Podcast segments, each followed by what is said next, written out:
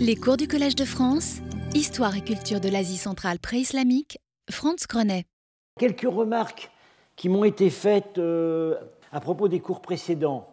La question du statut des orfèvres. Comme je vous ai dit, l'artiste ne signe jamais. hein. Alors, euh, et on indique que le poids.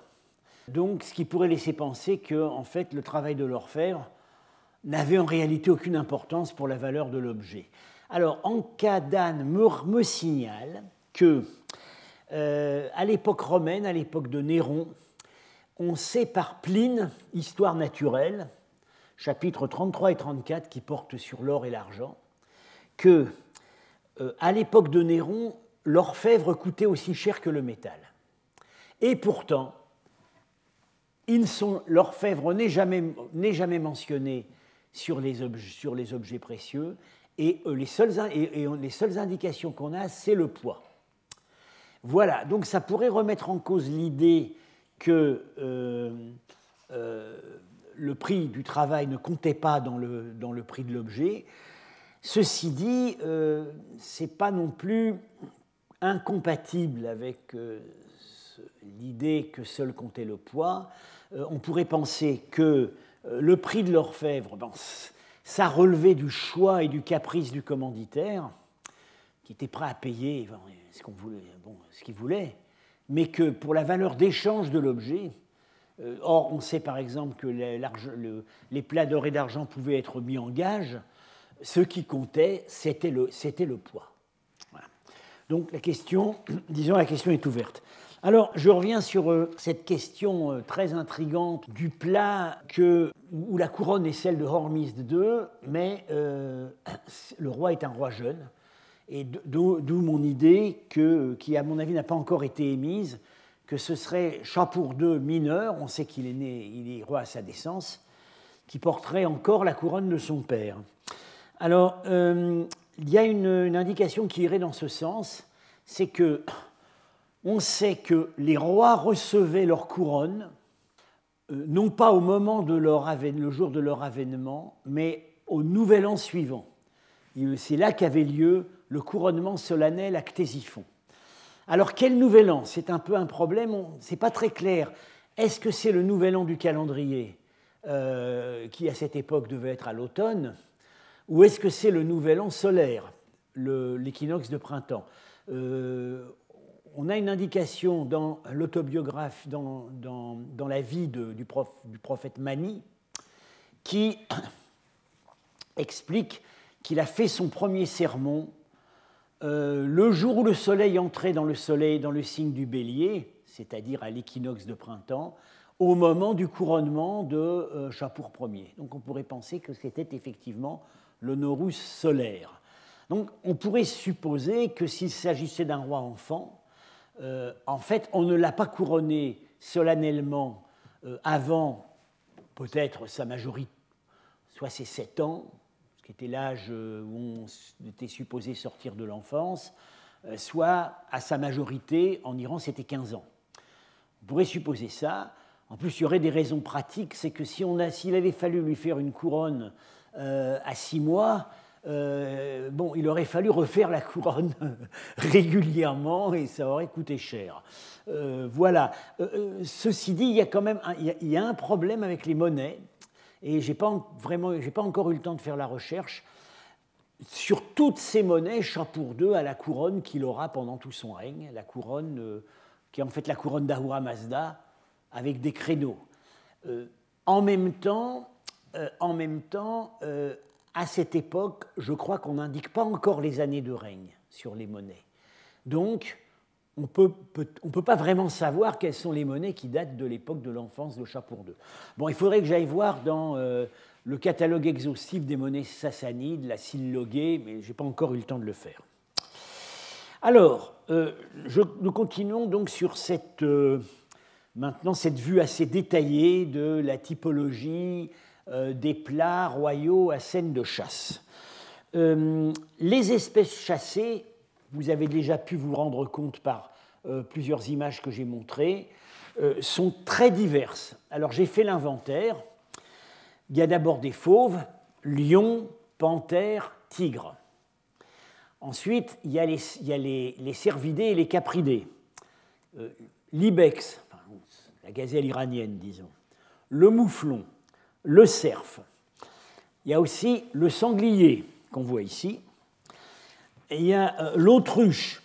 Il n'y a que deux plats qui montrent des autruches, mais dont celui-là. Le zébu, le zébu sauvage, il y avait des zébus sauvages, et l'onagre. Je vais montrer un plat avec où on attrapait un onagre au lasso. Donc là, l'onagre qui est un âne sauvage. Bon. Alors, euh, donc en fait, cette liste bah, comprend en réalité tout ce qui est assez gros et qui est euh, soit et qui est rapide. Dans tous les cas, c'est rapide évidemment si c'est des proies de chasse, euh, et qui généralement, pas toujours, est dangereux. Voilà les critères. Alors, bon, par exemple, on n'a pas le lièvre. Trop petit, euh, ça, paraît quand même un peu, ça paraît un peu indigne pour une chasse royale. Euh, alors, il y en a, il en manque un. Il en manque un, et pas des moindres. C'est le loup. Il n'y a pas un plat sassanide qui montre une chasse au loup. Jamais. Euh, or, le loup, il est très présent en Iran. Euh, j'ai regardé dans la peinture sogdienne, curieusement, ça a l'air d'être la même chose. Il y a un cas de chasse au loup, mais le loup a trois têtes. Donc en fait, c'est un animal monstrueux mythologique. Alors, l'hypothèse qu'on peut faire, c'est que le loup n'est pas considéré comme une proie digne d'un roi. Parce que la chasse au loup, c'est de l'extermination de nuisibles. Le loup, c'est l'animal classé le plus bas dans l'échelle des, euh, dans l'échelle des valeurs zoroastriennes. L'animal classé le plus haut, c'est le chien. L'animal classé le plus bas, le plus infernal de tous, c'est le loup. Ce qui n'empêche que certains que dans les, noms de famille aristocratiques, il y a des gens qui s'appellent loup, gourgue. Mais bon, c'est un ordre de valeurs différent. Euh, je dirais que le chasseur aristocratique doit entretenir une certaine relation de sympathie avec sa proie. Et ce n'est pas possible avec le loup. Euh, par ailleurs, euh, tous les dans tous, ces animaux qui sont chassés, on sait qu'ils étaient mangés, sauf les félins. L'autruche était un, mets euh, très apprécié à la cour. Bien. mais et même l'ours. Euh, l'ours euh, il paraît que l'ours, c'est délicieux. J'ai jamais essayé, mais il paraît que c'est très bon. Euh, et par exemple, c'est très apprécié en Sibérie. Bien. Et on a aussi, alors dans cette idée qu'il doit exister une certaine relation de sympathie entre le chasseur et sa proie, on peut citer le témoignage d'un texte de Pélévi, zoroastrien, la Rivoyat Pélévi, qui explique clairement qu'il s'agit du cas du mouflon. Et il est dit, euh, on peut consommer sa viande s'il a été tué à la chasse ou s'il a été sacrifié, euh, ou s'il a été sacrifié au Dieu. C'est-à-dire que euh, la, chasse, d'une certaine façon, sanctifie l'animal et en fait l'équivalent d'un animal sacrifié. Alors, toujours pour continuer sur euh, cette typologie des chasses royales, euh, parfois, pas toujours, il y a des éléments de réalisme. Voilà. Alors, on, a, on, a des, on, a, parfois des montagnes. En général, c'est avec les chasses au, à l'ibex, au mouflon, mais des montagnes extrêmement simplifiées, très schématisées. Et dans le cas du sanglier, on a ce magnifique exemple où le décor est un marécage. Hein. ce sont des roseaux et, du, marécage. Ce qui correspond exactement à la niche écologique du sanglier. Un sanglier n'est pas un animal de, la montagne, c'est pas un animal de la steppe, c'est un animal, c'est un animal des bords de rivières, des marécages.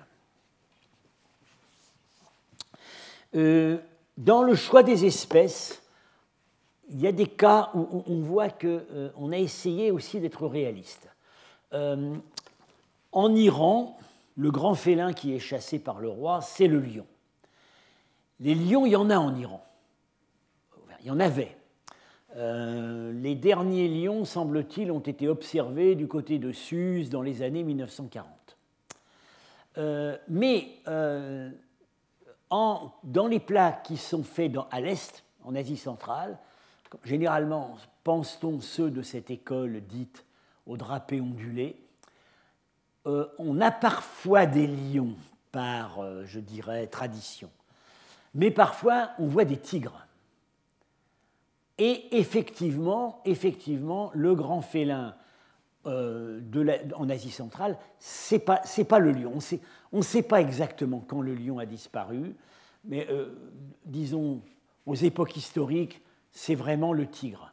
Le tigre, il habite dans les jungles qui sont au bord de la Moudaria, et il habite également dans les montagnes de l'Inde-Couche. Et, par ailleurs, et par ailleurs, il y avait des tigres euh, au bord de la Caspienne. Alors on a le tigre et aussi, magnifique euh, exemple de réalisme, sur ce plat euh, très probablement aussi exécuté à l'est, bon, on a ici un sanglier, et ici l'animal qui bondit, ça n'est pas un lion, c'est, regardez, c'est absolument ça, c'est la panthère des neiges. Bars, c'est la panthère des neiges, tout à fait caractéristique des montagnes de l'Afghanistan. Les techniques employées sont assez variées. On a généralement, c'est à l'arc, mais on a aussi euh, des combats, je dirais, presque au corps à corps avec l'animal, à l'épée, à la lance. Et il y a aussi, mais ça, on va revenir là-dessus, on a un cas, ou plutôt deux cas, de chasse au lionceau. C'est-à-dire que le roi exhibe. Ben oui, on l'a ici, en fait. Voilà, vous l'avez là. On a capturé un petit lionceau qu'on exhibe pour que, la, pour sorte de la tanière, pour provoquer la mer. Et c'est une technique euh, qui euh, était connue aussi dans le monde romain. On a des mosaïques qui montrent également cette technique de chasse au lionceau. Alors, parfois, rarement, l'exploit est clairement surhumain.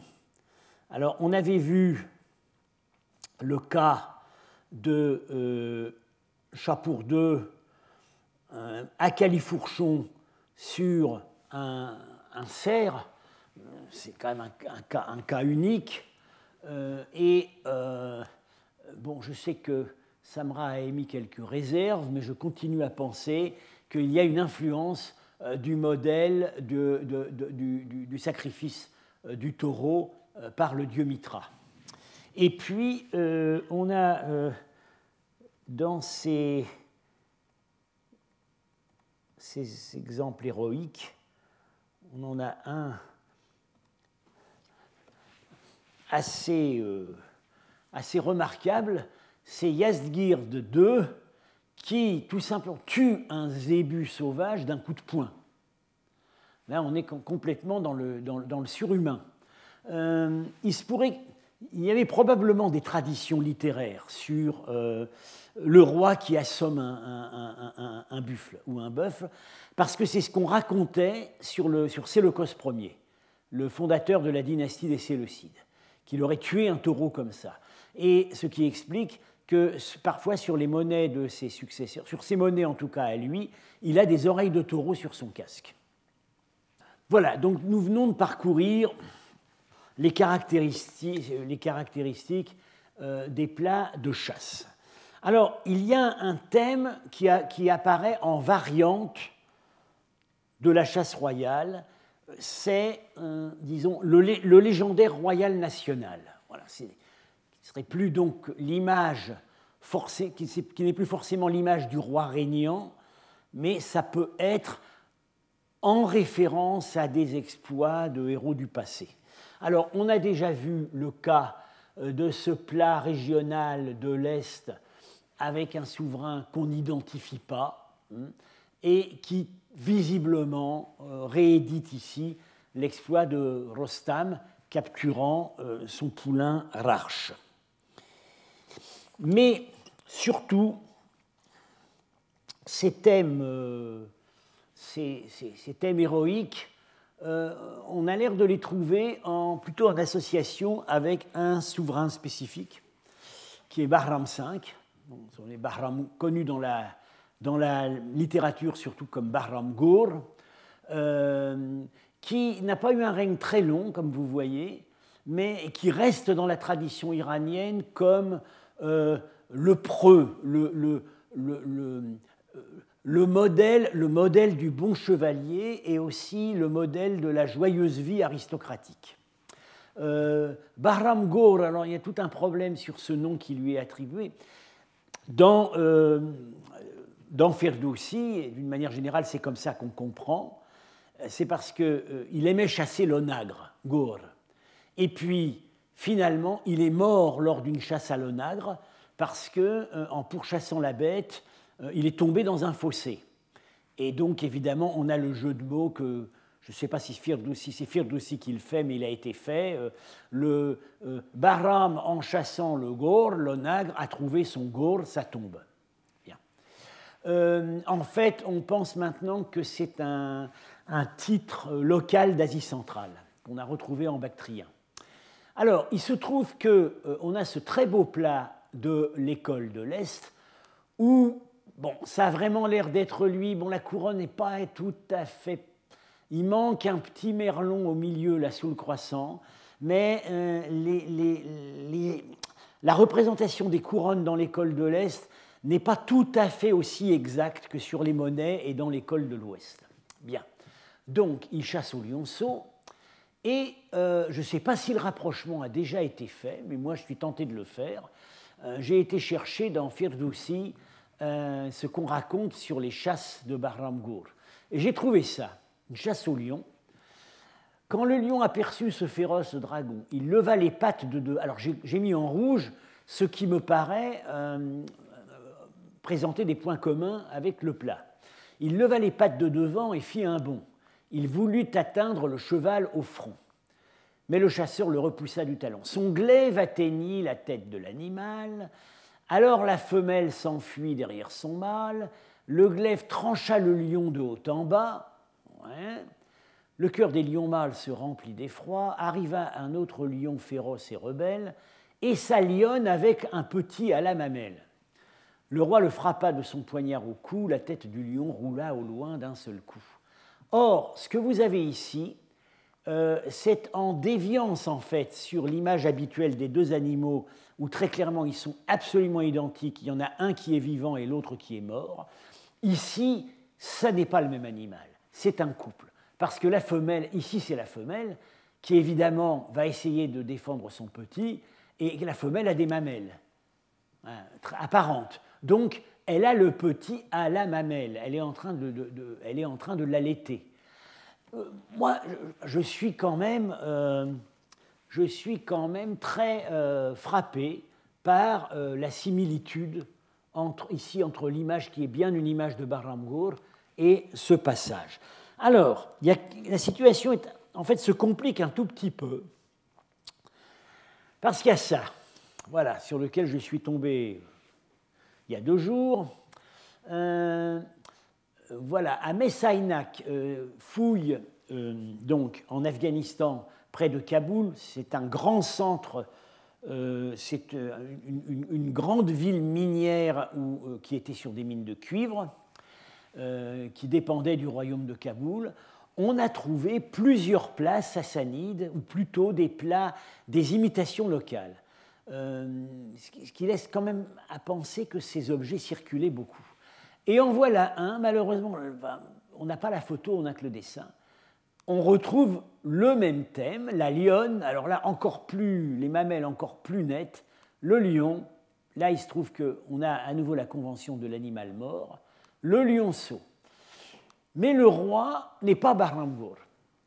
Cette couronne, n'est pas euh, particulièrement caractéristique. Euh, c'est en fait une espèce de non-couronne, euh, puisqu'il n'y a pas, d'autre ornement qu'une calotte. Donc c'est une imitation locale, peut-être pour un souverain local. on, s'aperçoit quand même qu'avec cette école de l'Est, Marchak n'avait pas complètement raison et Harper n'avait pas complètement tort. Euh, Marchak pensait que tous ces souverains étaient des souverains sassanides. Harper disait non, c'est plutôt euh, des souverains locaux. Je crois que la vérité combine les deux. Dans certains cas, on voit clairement une, une ligne de plats très officiels qui sont faits pour des souverains sassanides et probablement faits à Merve, mais ça a l'air, il y a pas mal d'imitations, euh, voilà, euh, par des souverains locaux. Alors, euh, ce que je suis en train de me demander, c'est si on ne pourrait pas, en fait, dans le cas de cette image, inverser la relation de dépendance entre le texte et l'image. Est-ce que ça n'est pas, en fait, en, voyant des plats de ce type, que Firdoussi aurait été inspiré dans sa description?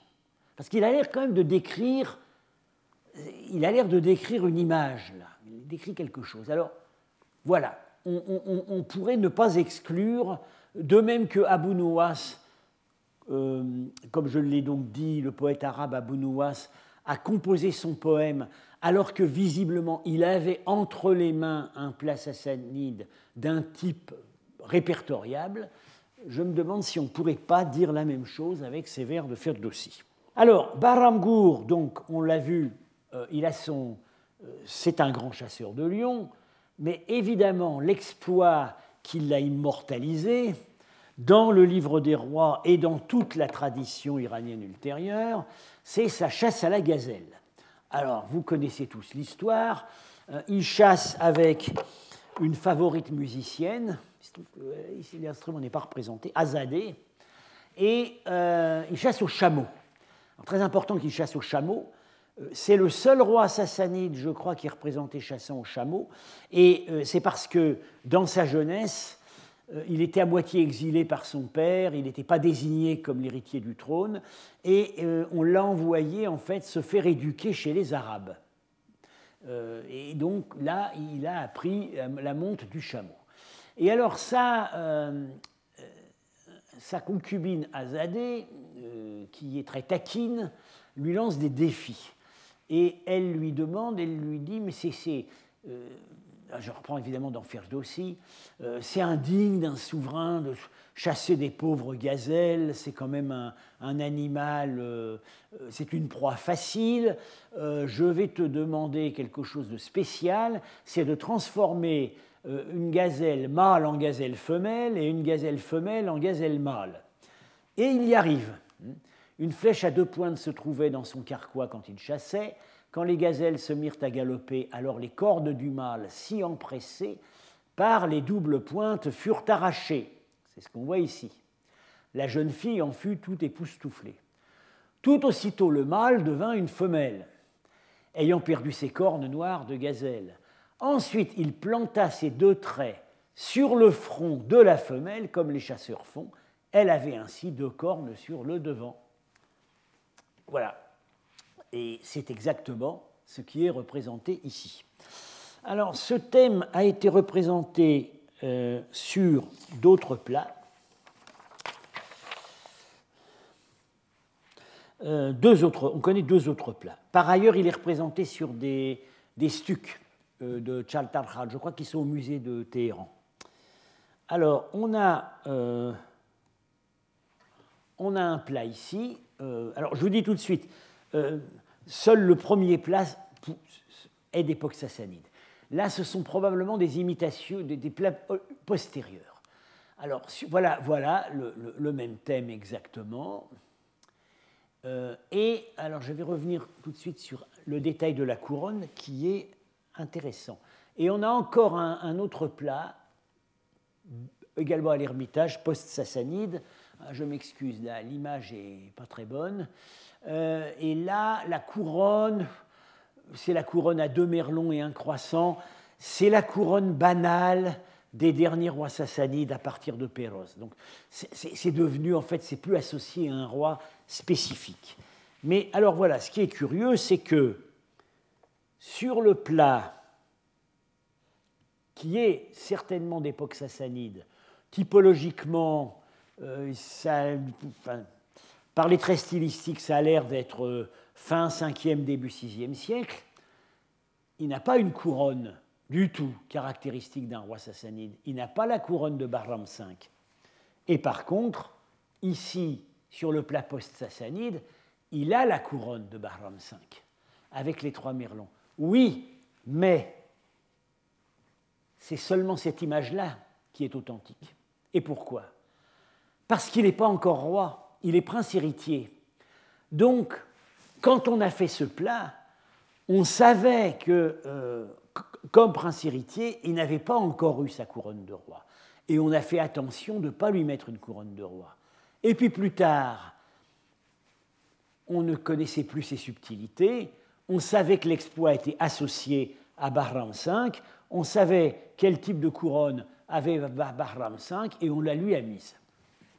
Alors, petit détail sur la, la fille, on pourrait penser que c'est une reine, parce qu'elle a un diadème avec des rubans flottants, comme le roi, et on ne voit pas bien ici, mais enfin, elle a un haut chignon. Euh, les reines sont représentées comme ça, mais on sait par d'autres exemples, des sceaux, que, euh, les concubines royales euh, ont aussi des pseudo-couronnes. La, la, couronne ne, ne, signifie pas forcément la condition royale chez les femmes. Marchak pensait qu'en fait, il s'agissait il n'avait pas, fait attention euh, à l'explication de la couronne non royale, et lui, il pensait qu'il s'agissait en fait d'un épisode mythologique, euh, peut-être associé au dieu Vahram, parce que l'une des incarnations du dieu Vahram, c'est le chameau, et que plus tard dans la tradition, on aurait euh, attribué ça rétrospectivement à Vahram V. Euh, je ne crois pas à cette explication. Euh, on n'a pas, d'autres exemples où un dieu zoroastrien sur les plats est représenté comme ça, sur son, symbole animal. C'est clairement un prince ou un roi. Je pense que euh, c'est un exploit qui très tôt, ben, qui était, je ne pense pas quand même que l'exploit ait été authentique, mais qui très tôt a été associé. Il y avait des histoires sur Varlam V ça a dû lui être associé assez tôt. Ce plat, euh, si la datation stylistique est exacte, bah, il a été fait euh, peut-être trois ou quatre générations après lui. On n'est pas très loin de son, de, son époque. Alors, euh, quelque chose d'autre mérite d'être commenté, c'est que l'épisode a une suite. Mais sur les plats, on n'a retenu que la partie la plus héroïque de l'épisode celle où il transforme les gazelles, où il fait changer le sexe des gazelles.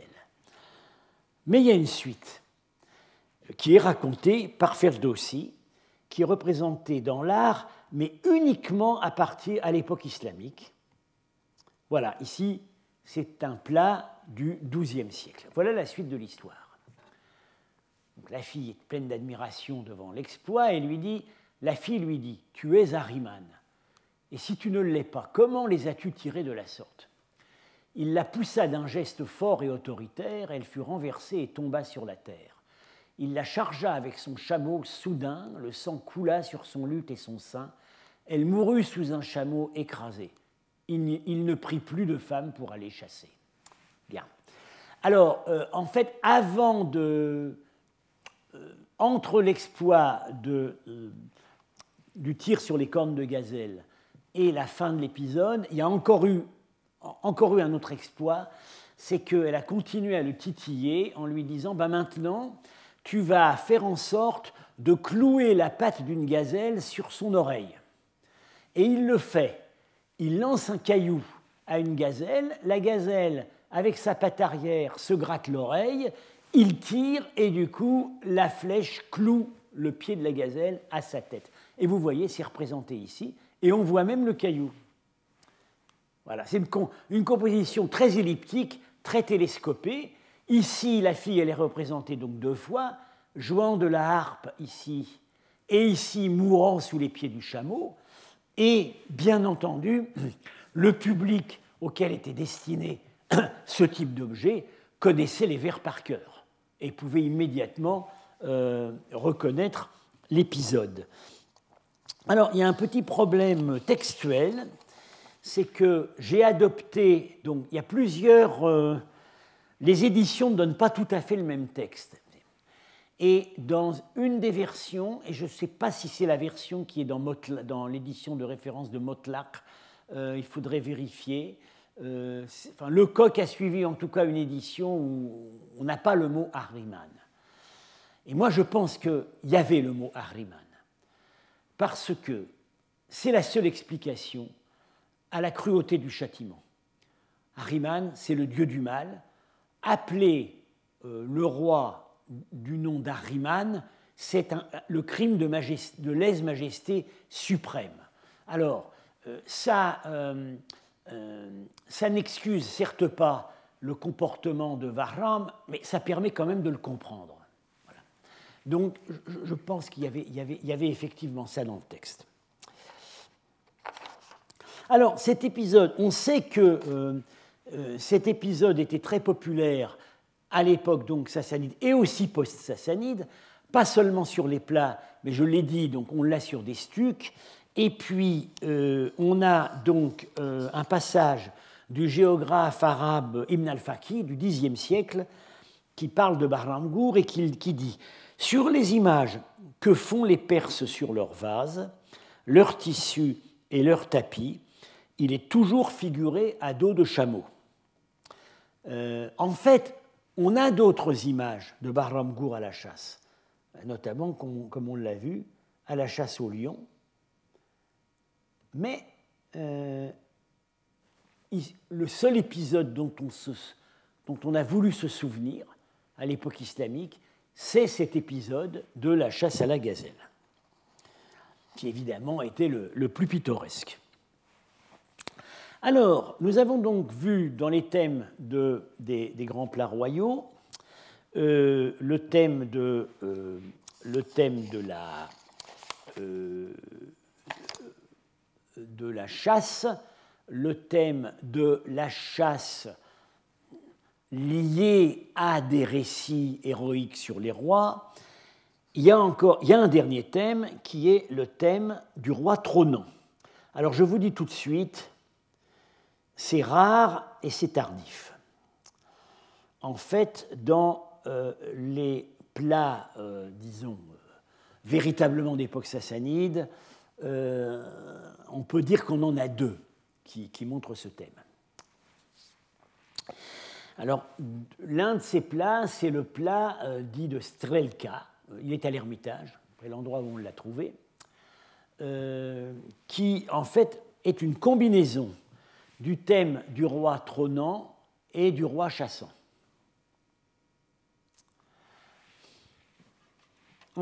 il y a, euh, je vous dis tout de suite, je vous dis tout de suite qu'il y a un problème, il y a un problème de date. Euh, en tout cas, euh, ce, plat appartient à, l'école de la cour, hein, l'école des doubles lignes, vous voyez ici. Mais à ma connaissance, c'est le premier où est abandonnée la technique des inserts, les pièces qu'on fabriquait séparément et qu'on insérait dans la coque. Euh, là, c'est entièrement, entièrement au martelage et au ciselage. il semblerait quand même qu'il y a là assez nettement un modèle romain je vous l'avais d'ailleurs déjà montré. C'est le fameux plat euh, de Théodose, donc vers 389. Donc, dans tous les cas de figure, c'est au, moins au moins un siècle antérieur au plat que nous discutons.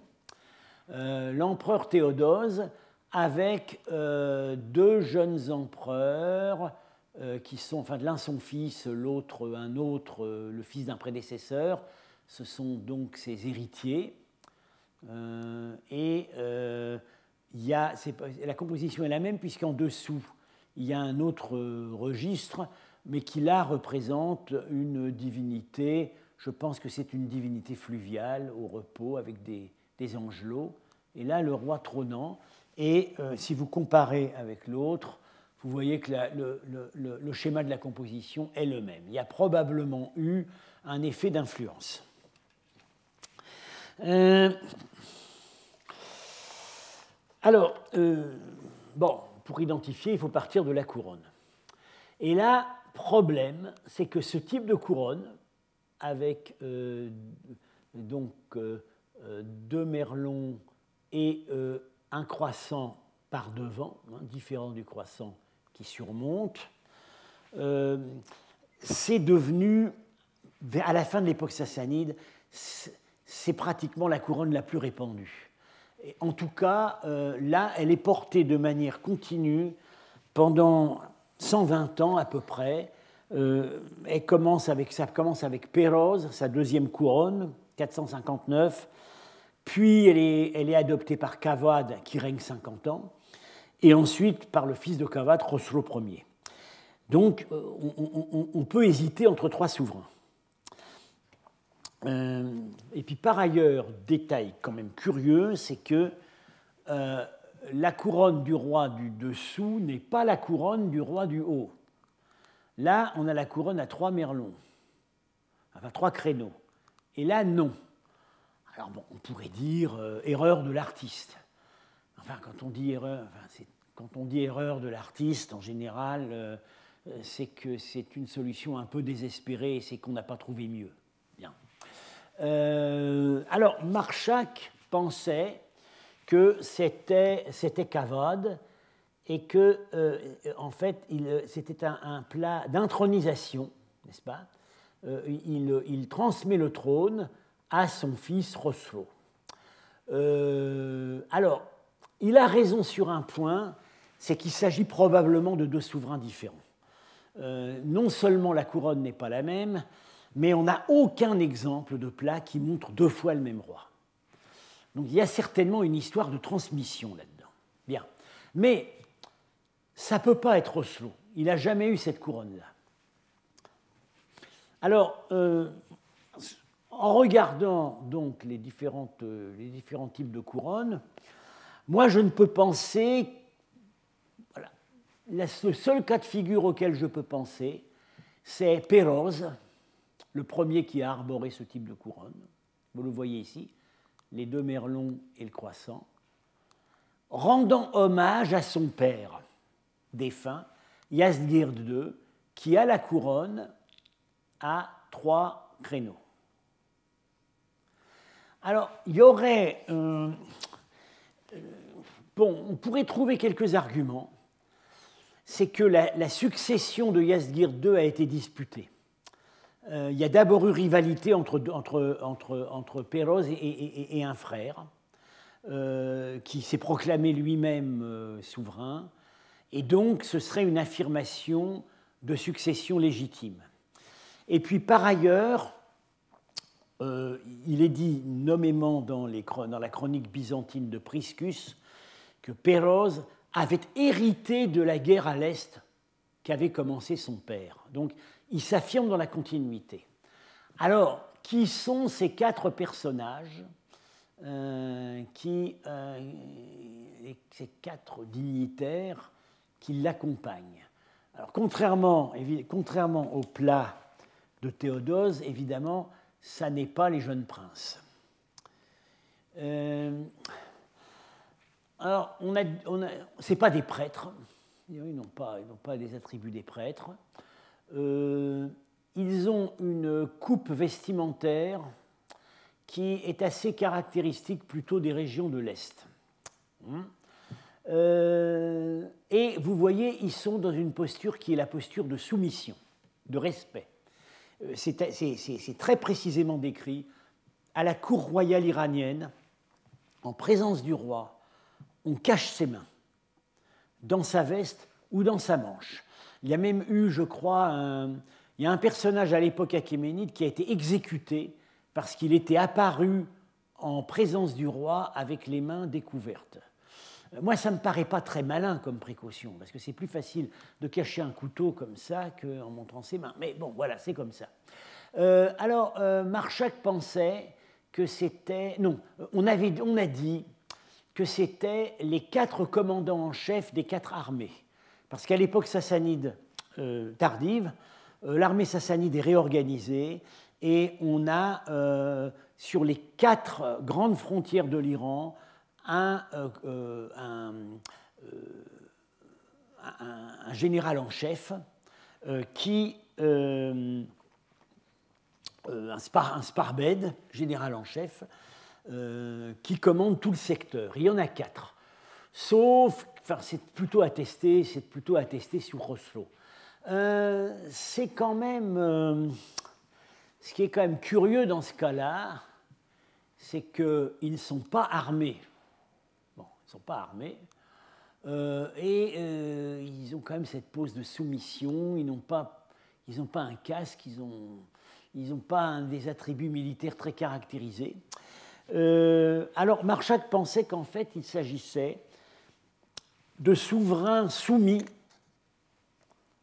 qui assistent à l'audience à la cour. Et pour ça, il y a un texte, mais beaucoup plus ancien, c'est à propos du roi d'Arménie, Tigrane Ier, au 1er siècle avant notre ère.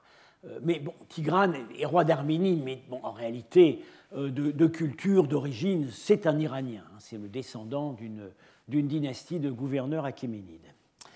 Et euh, Plutarque écrit à propos de Tigrane, quand il tenait son audience, quatre des rois vaincus se tenaient à ses côtés, les bras croisés sur la poitrine. C'est exactement ce qu'on voit là. Évidemment, il y a l'intervalle de temps. Euh, je ne pense pas qu'on ait des témoignages entre les deux. Mais bon, connaissant le caractère tout de même extrêmement conservateur des, euh, des usages de cours iraniens, euh, ça paraît assez crédible. Et dans ce cas-là, on aurait, je dis bien on aurait tout ça, on est dans le domaine de l'hypothèse, mais si, si, si, on si ne fait pas des hypothèses, on n'avance pas. Euh, on aurait un plat euh, exécuté au moment de l'avènement de Péroz, quand il hérite de la guerre à l'Est de son père.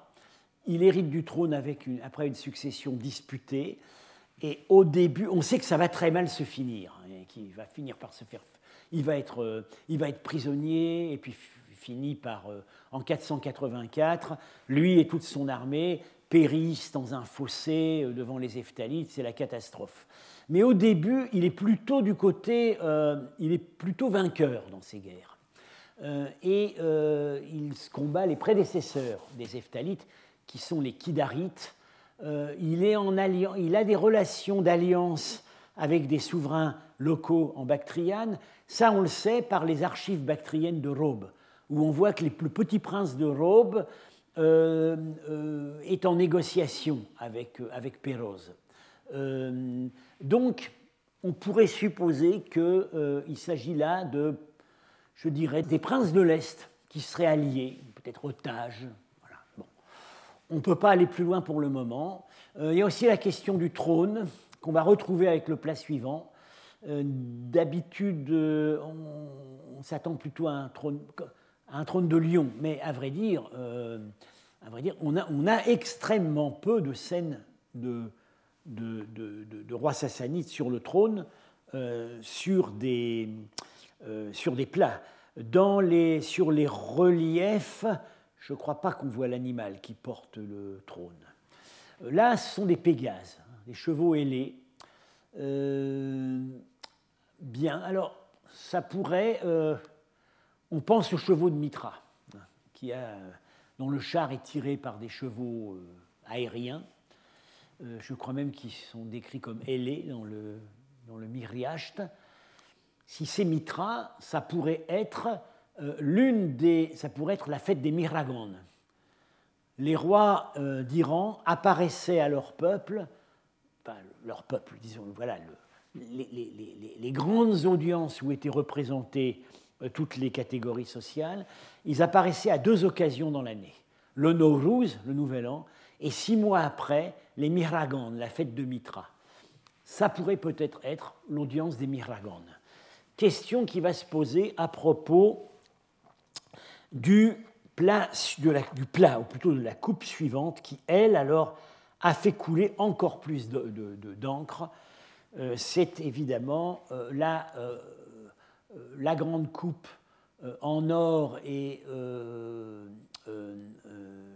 incrustation polychrome, qui est aujourd'hui un trésor du cabinet des médailles à Paris, qui d'ailleurs, je crois, ne l'expose pas. L'expose plus, puisque le cabinet des médailles est en restructuration et je crois qu'il va y avoir une petite sélection d'objets qui finira par être réexposée sur le site Richelieu. Euh, actuellement, tout ça, je crois, est en caisse euh, sur le site de la grande bibliothèque. Et euh, l'accès pour les chercheurs n'est pas forcément très facile. Alors, dans, ce plat est, en France au moins depuis le, depuis le 9e siècle. je reviendrai là-dessus. Euh, dans les inventaires, il était dans le trésor de l'abbaye de Saint-Denis, où il est connu comme la tasse de Salomon, parce qu'on pensait que c'était Salomon. Bien. Euh, en fait, on dit depuis euh, la coupe de Khosroès, c'est-à-dire Khosro, Khosro Ier, Khosro II, les deux grands rois de la fin. On va voir que c'est pas, ça ne s'impose pas absolument. mais avant d'en venir à cet objet, il faut tout de même se poser la question de la très grande rareté des plats, euh, de la vaisselle en or massif qui nous est parvenue de l'époque sassanide. Euh, presque tout ce qu'on a est en argent. Euh, alors, on a un exemple de bol en or massif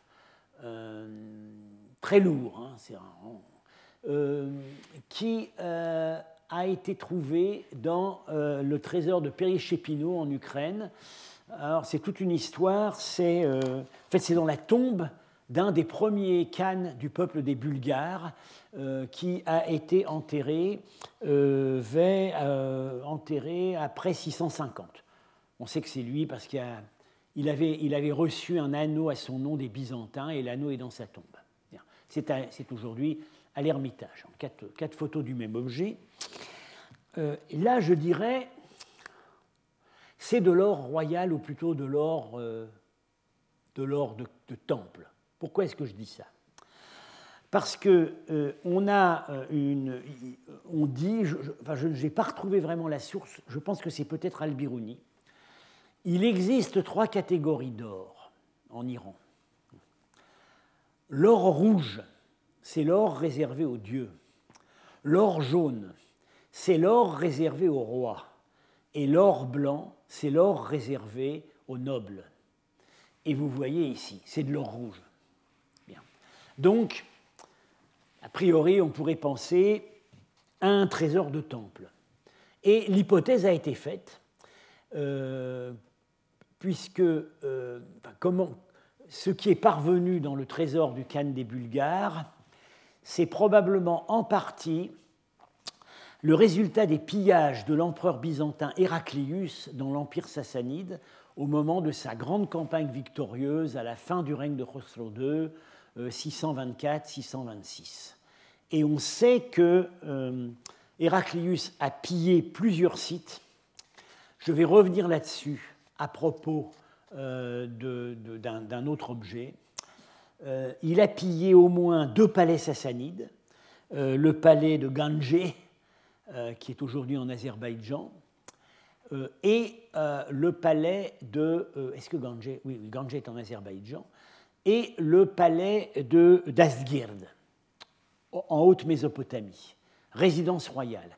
Et par ailleurs, il a pillé le grand temple de l'Ordur Gushnasp, en Azerbaïdjan iranien, euh, aujourd'hui, c'est le site de Tarte Soleiman, le seul des trois grands feux de l'Iran sassanide qui a fait l'objet d'une identification précise, dont les ruines sont conservées, ont été fouillées et publiées. Euh, donc, il serait assez logique que ça vienne d'un trésor royal sassanide et peut-être même du trésor du temple de l'Adur Goshnasp. Et euh, bon, c'est arrivé euh, dans ses armées, Héraclius avait comme alliés euh, des, Turcs d'Asie centrale. Et après, on sait, ou plutôt, il avait comme alliés les, les, premiers Khazars, qui vont plus tard former donc le, grand royaume des Khazars sur la mer Noire. Et les Khazars eux-mêmes se sont retrouvés en rapport d'alliance ou de conflit avec les, les, premiers Bulgares. Et donc on, pourrait, on, peut supposer, c'est certainement ça, euh, que euh, c'est comme ça que cet objet a fini dans la tombe euh, du Khan bulgare Kubrat.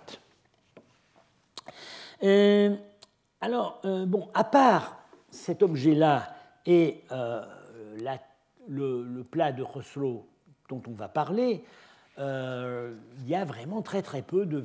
Il y a de la vaisselle d'or sassanide, mais c'est rarement de l'or massif. C'est de la dorure ou c'est des choses qui ne sont pas bien épaisses. Alors, euh, on, a fait, la remarque que, euh, en fait, l'Iran est un pays assez pauvre en or. Il n'y a pas beaucoup de mines d'or. D'ailleurs, il suffit de regarder l'inscription de fondation de Darius à Suse. L'or, qui a amené l'or à Suse? Euh, euh, l'or est venu de Lydie, Anatolie de l'Ouest, et de Bactriane. Dans les deux cas, ce n'est pas de l'or de mine, c'est de l'or d'orpaillage. Euh, on sait que les rivières de l'ouest de l'Anatolie contiennent des pépites d'or, pareil en Bactriane, et notamment la Moudaria. et puis je rappelle tout de même le nom du fleuve qui coule à Samarcande, c'est le Zerafshan, c'est-à-dire celui qui prodigue l'or.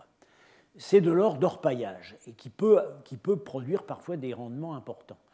Euh, aujourd'hui, il y a des mines d'or en Ouzbékistan, c'est même le sixième producteur mondial. Mais euh, voilà, c'était les sources d'or dont pouvaient disposer les Sassanides. Ils avaient beaucoup moins d'or que d'argent.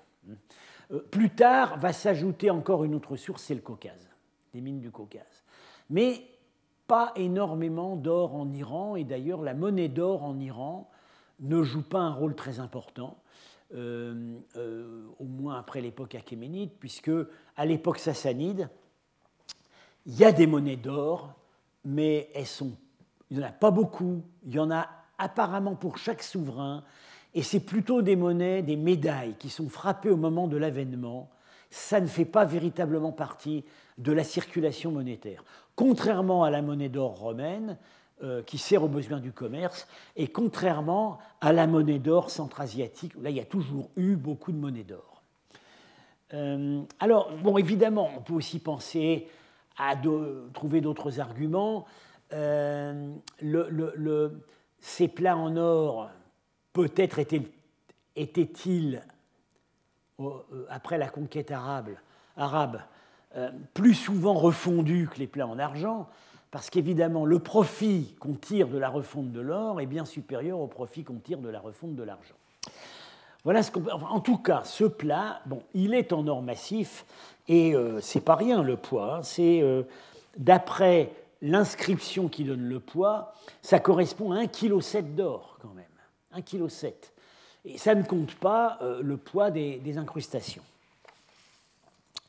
Alors, euh, cette coupe, c'est un objet donc royal et qui n'a jamais cessé d'être royal, hein, puisque euh, la tradition, qui, semble, qui semblerait crédible, c'est que c'est un cadeau du calife Haroun al-Rachid à Charlemagne. Euh, Haroun al-Rachid a offert à Charlemagne un éléphant, on le sait, et il aurait offert cet objet. En tout cas, ce qui est sûr, c'est qu'on le trouve dans le trésor de Saint-Denis sous le petit-fils de Charlemagne, Charles le Chauve, qui, euh, à sa mort, le lègue au trésor de Saint-Denis. Et on sait qu'il est, dans le trésor sous Charles le Chauve par un témoignage indirect, c'est que euh, Charles le Chauve a fait commander une coupe en, en pierre précieuse et la bordure de cette coupe est une imitation de la bordure de celle-là. Donc l'objet est en France euh, déjà au IXe siècle. Donc c'est un, objet royal qui n'a jamais cessé d'être royal. Alors, qui dit roi dit couronne. Quel roi? Bah, Ça pose le même problème que le plat précédent, euh, puisque c'est la même couronne. Euh, c'est cette fameuse couronne qui a, qui, qui a, été adoptée pendant trois générations et pendant 120 ans. Alors, la dernière étude en date c'est dans la revue numismatique par Madame euh, Villela-Petit, la coupe d'orfèvrerie sassanide au cabinet des médailles, nouvelle attribution. C'est paru, c'est quelqu'un qui travaille au cabinet des médailles et c'est paru dans la revue numismatique 2014. cet article a fait l'objet d'un compte-rendu assez critique par Rika Gizelen, mais surtout parce que euh, Madame Villela-Petit bon, ne s'intéresse pas aux inscriptions, on va voir ce qu'on peut dire des inscriptions, euh, et euh, ne tient pas compte du fait que la façon dont les couronnes sont représentées sur les plats n'est pas tout à fait aussi fidèle que sur les monnaies. Je pense quand même qu'elle a une assez bonne argumentation. elle montre que, disons, si on va chercher du côté de, nuances, de, style, etc., le fait qu'il n'y a qu'une bande de perles alors que sur d'autres couronnes il y en a deux, le candidat euh, le plus vraisemblable pourrait être Cavat Ier, voilà, le père de Rousseau. Celui donc qui, euh, eh bien, du coup, euh, non, c'est pas celui qui a fait le plat précédent, c'est son fils. Euh, voilà une monnaie d'or frappée au moment de l'avènement de Cavad Ier. la couronne est représentée exactement de la même manière. Sous les règnes ultérieurs, il y a des différences stylistiques. La calotte a tendance à monter. il y a des petites subtilités. Bien.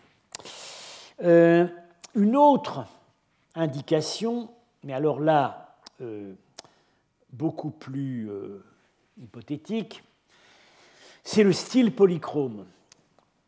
On n'a pas ça dans la vaisselle sassanide. Euh, ça a l'air vraiment, on dit, un style barbare. Euh, voilà, ça fait vraiment penser aux Goths, euh, aux Mérovingiens et au peuple, disons, aux Huns, qui appréciaient beaucoup ce genre de. Bon, avant les Huns, les Sarmates.